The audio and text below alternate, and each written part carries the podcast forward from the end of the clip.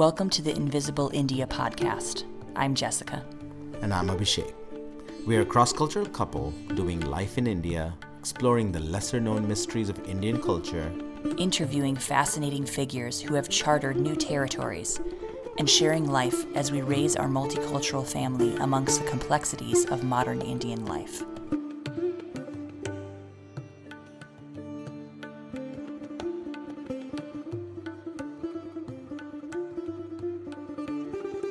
Everyone, Jessica back here after a couple weeks hiatus. I'm so glad to be back with you guys. This month we had promised that we were going to be back and all about adoption. So the next two episodes are going to be featuring the stories of three individuals who have all experienced adoption from different angles. Each one involves South Asian family members in a cross cultural setting, but each story is unique, and each of the three people are in a different role. I asked three friends the same questions, and their answers are all fascinating, unique, and worth hearing. First of all, today you're going to hear from Jacob, adopted from a Tibetan Nepali family at a young age to the United States. He later, as an adult, moved to Nepal for a job and is, was able to reunite with his family in Nepal and build relationships with them, learn Nepali, and get involved in the in community development. One thing he doesn't mention is that he was in Nepal during the terrible earthquake a couple of years ago and has terrifying yet hopeful stories from that experience, but maybe we'll share those for another episode. Our second guest is a friend of ours, Mahi, who is an American born Gujarati, and her husband, who is also Indian American. After having two biological children, Mahi and her husband felt committed to adopt across racial lines. She and her husband are both deeply committed in careers which interface with oppressed African American communities in a large metropolitan city in the US. They're in the process of adopting a beautiful black daughter into their bustling family. Our third guest is Melinda from Australia, who lived in India for many decades. She and her husband started a school for underprivileged children in South India, and during that time adopted two children who are now teenagers. We'll hear more from her in our next episode. Why am I highlighting adoption? Well, I'm really passionate about adoption. My own father was adopted in the US, and having so many friends who have gone through the process themselves, either as a parent or as an adoptee, I've been able to see the up close and personal challenges. And I wanted to hear from them and give some more representations of their stories. One other thing before we get into the episode.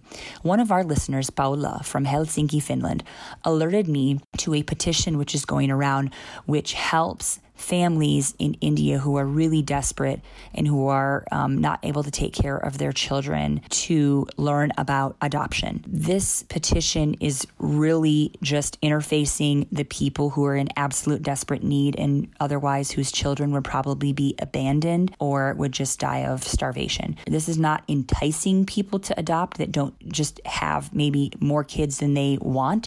This is really for people who are in desperate need. So I'm going to put link a link in the show notes and if you would sign that petition and join us in that initiative, it would make a huge difference in helping families across the world. Okay, so first let's hear from Jacob. So, Jacob, can you give us an introduction of your story, where you're adopted from, and what was your situation growing up? I'm Jacob Wheeler. Before I begin, I would like to kind of just lay down some different terms I may use while sharing my story. Uh, one is that I refer to my parents uh, who adopted me as, as just my parents and any kind of relatives from my family in Nepal. I talk in, in terms of biological family. And that's kind of just the terms I feel comfortable using and use throughout my story. So, in terms of my adoption, I was adopted in 1994 from the country Nepal. I was born in a family of three boys uh, my older brother, Tsering, my younger brother, Chet, and I was the middle child. My biological parents both sadly and tragically uh, died, so my relatives actually came from the capital, Kathmandu, took myself, my younger brother, and my older brother down from the village, which is in the Manang Lamjung district area of, of Nepal, and brought us down to the capital. We were always living with them, um, so I'm really thankful for that because I was always kind of surrounded with family and not separated. But I was only living with them for about three months. At that point, kind of enters in my, my parents, Jack and Debbie Wheeler, and then also my sister. My sister did not come for the adoption, but she, she stayed back in the States waiting for us to, to come back. Parents came there for a number of weeks, just doing some paperwork and so forth. And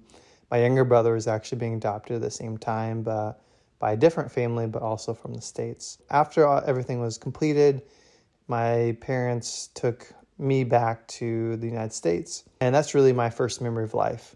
So I don't remember anything before that, but the first thing I do remember is kind of like meeting everyone and being greeted in Columbus, Ohio.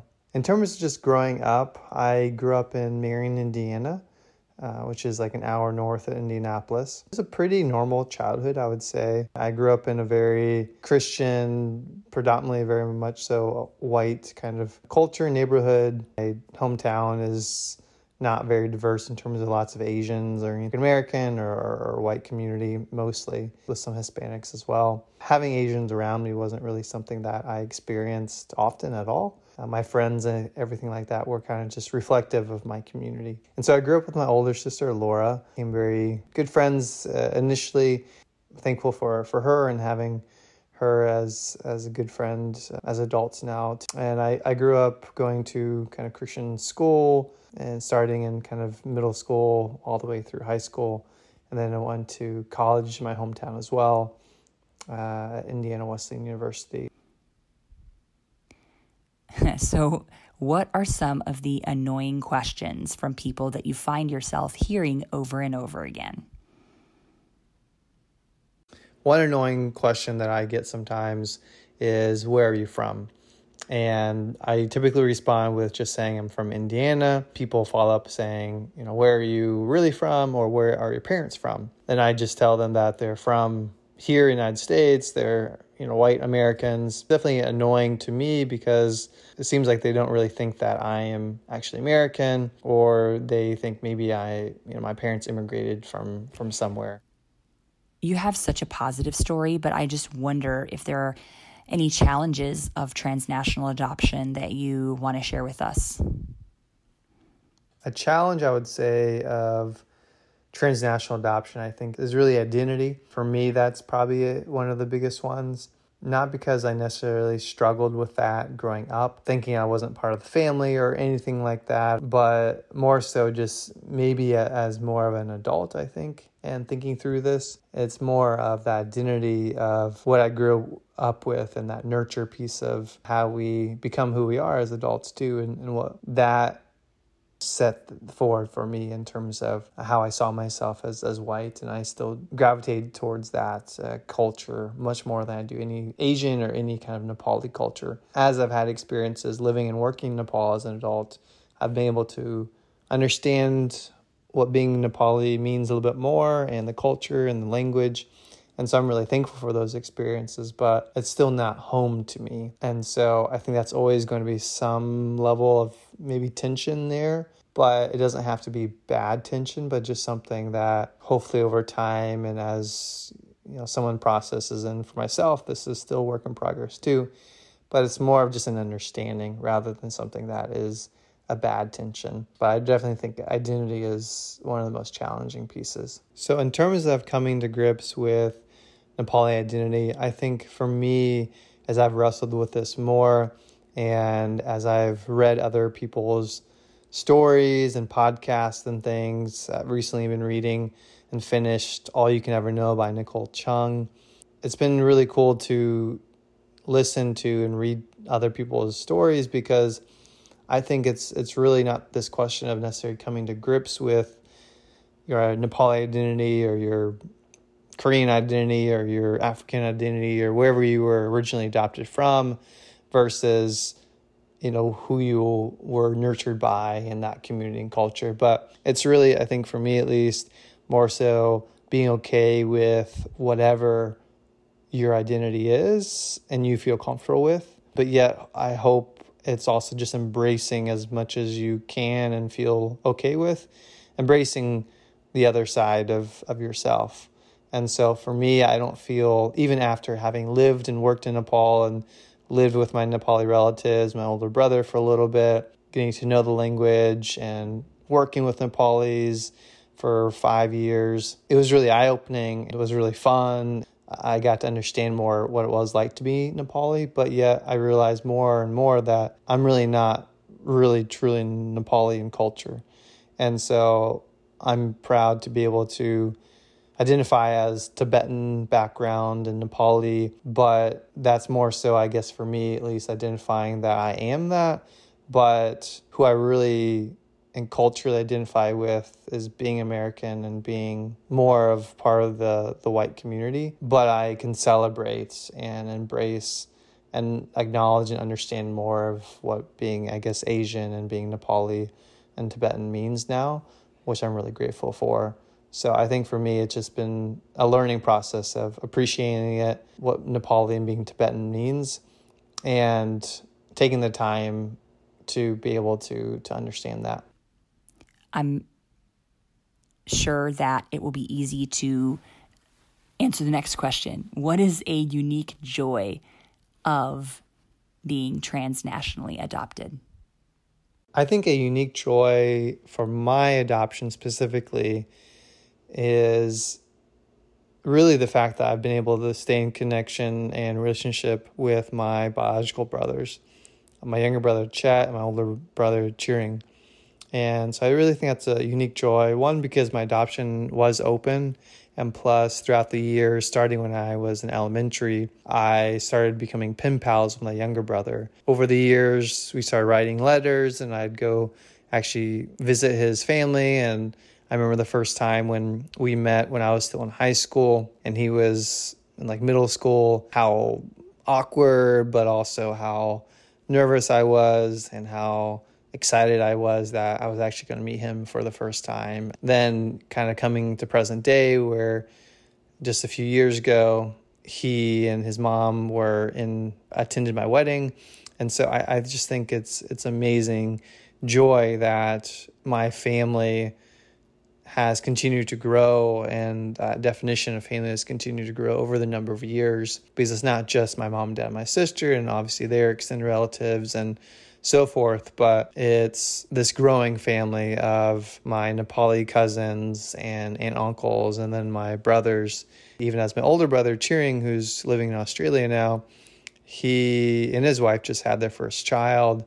And so now I'm an uncle. You know, that's kind of a whole new layer and new thing that we're experiencing there. And so uh, it's just really, really cool, a blessing to have this growing family and for me to be able to know them and them to know me. And so I'm really thankful for my parents and my younger brother's parents, my older brother too, as we've all slowly but surely have allowed each other into our own lives and I'm really grateful for that.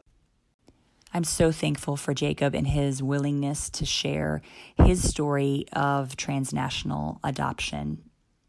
Let's jump in and hear from our friend Mahi, who is a South Asian American mother to an African American child. Hey, friend, I am so glad that you're able to share with us and share with me today about your adoption process. And I really wanted to invite you into this conversation because you guys, you and your husband, are Indian American, Gujarati American, and yes. you yeah, and you have intentionally placed yourself in relationships with a pretty diverse group of people. Mm-hmm. And you've also, in addition to just placing yourself, you've really sought out relationships with people that are different from you. Mm-hmm. And, and that's just something very admirable and something a little bit unique about you guys that I don't Yes. I don't see a lot of other Indian couples or Indian American couples doing Mhm. it intentionally as you have. So yeah, I'm I'm really thankful for you guys and your perspective. Thank you. Yeah, so if you could share a little bit of a background for our listeners about your situation and your your kids, their ages, and your desire to adopt a child from outside of the Indian community. Yeah, adoption has always been something that I have felt I wanted to do long before I met my husband long before I was thinking about getting married. Just just something that I felt like I was in my heart since I was old enough to think about having kids.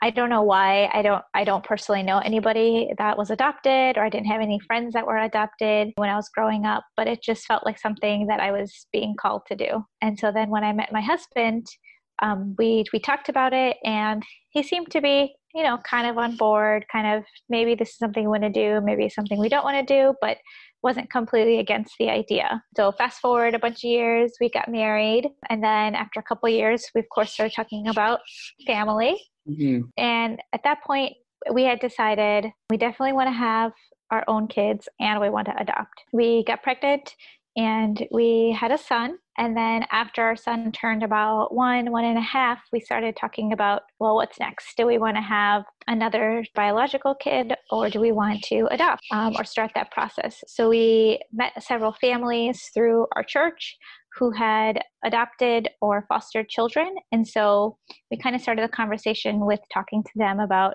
their experiences and how adoption worked for them. And we met quite a few families that adapted through the foster system. We kind of decided that that would be a better route for us just because we did intentionally decide that we wanted to adopt a black child because both of us work in a community with predominantly low income black population we have a heart for the black community and we just felt like this is something we we want to do to learn more about their communities to give to, back to the community and to have a child that is different from us to mm. like you said kind of mentioned in uh, the intro to just learn more about other cultures and mm-hmm. to intentionally expose ourselves to different cultures mm. and so we started the fostering process in most states you have to apply for a license and you have to take classes and you find an agency so we kind of started that and then throughout that process we got pregnant again and so i had another another boy at that time we had gotten licensed and we were ready to go way the way it works is you kind of get a call at any time mm-hmm. and so we actually because of the foster system is sometimes moves very slow and things get lost in paperwork mm-hmm. because it's a bureaucracy um, we kind of got shuffled around for a while. And then finally, oh, about a year and a half after we got licensed, we got a call for a placement for a 19 month old girl. Mm. And so we we got a call Wednesday morning, and I picked her up Wednesday after work. Wow. Um, and so she is still with us today, and she is the same age as my um, younger son. And so they're just about two weeks apart. Oh. So I have a five year old biological son, a three year old biological son, and a three year old foster daughter, whom we are hoping to adopt. Because it is a foster system, you know, there's a lot of court dates and it has to kind of go through the legal process, which it doesn't always turn out for adoption. But in this case, we're working towards that because of our the shutdown things have gotten pushed back a little bit but we're hoping in the next six months to a year that we'll be able to officially adopt her mm that's so exciting and so much anticipation behind that. And yes. Yes. Yeah. We are going to hear more from Mahi next time about the rest of her story, her family incorporating Indian traditions into their blended family. So please listen in next time and be sure to check out the petition that I mentioned at the beginning of the show in the show notes. Take care, everyone, and be sure to listen for part two.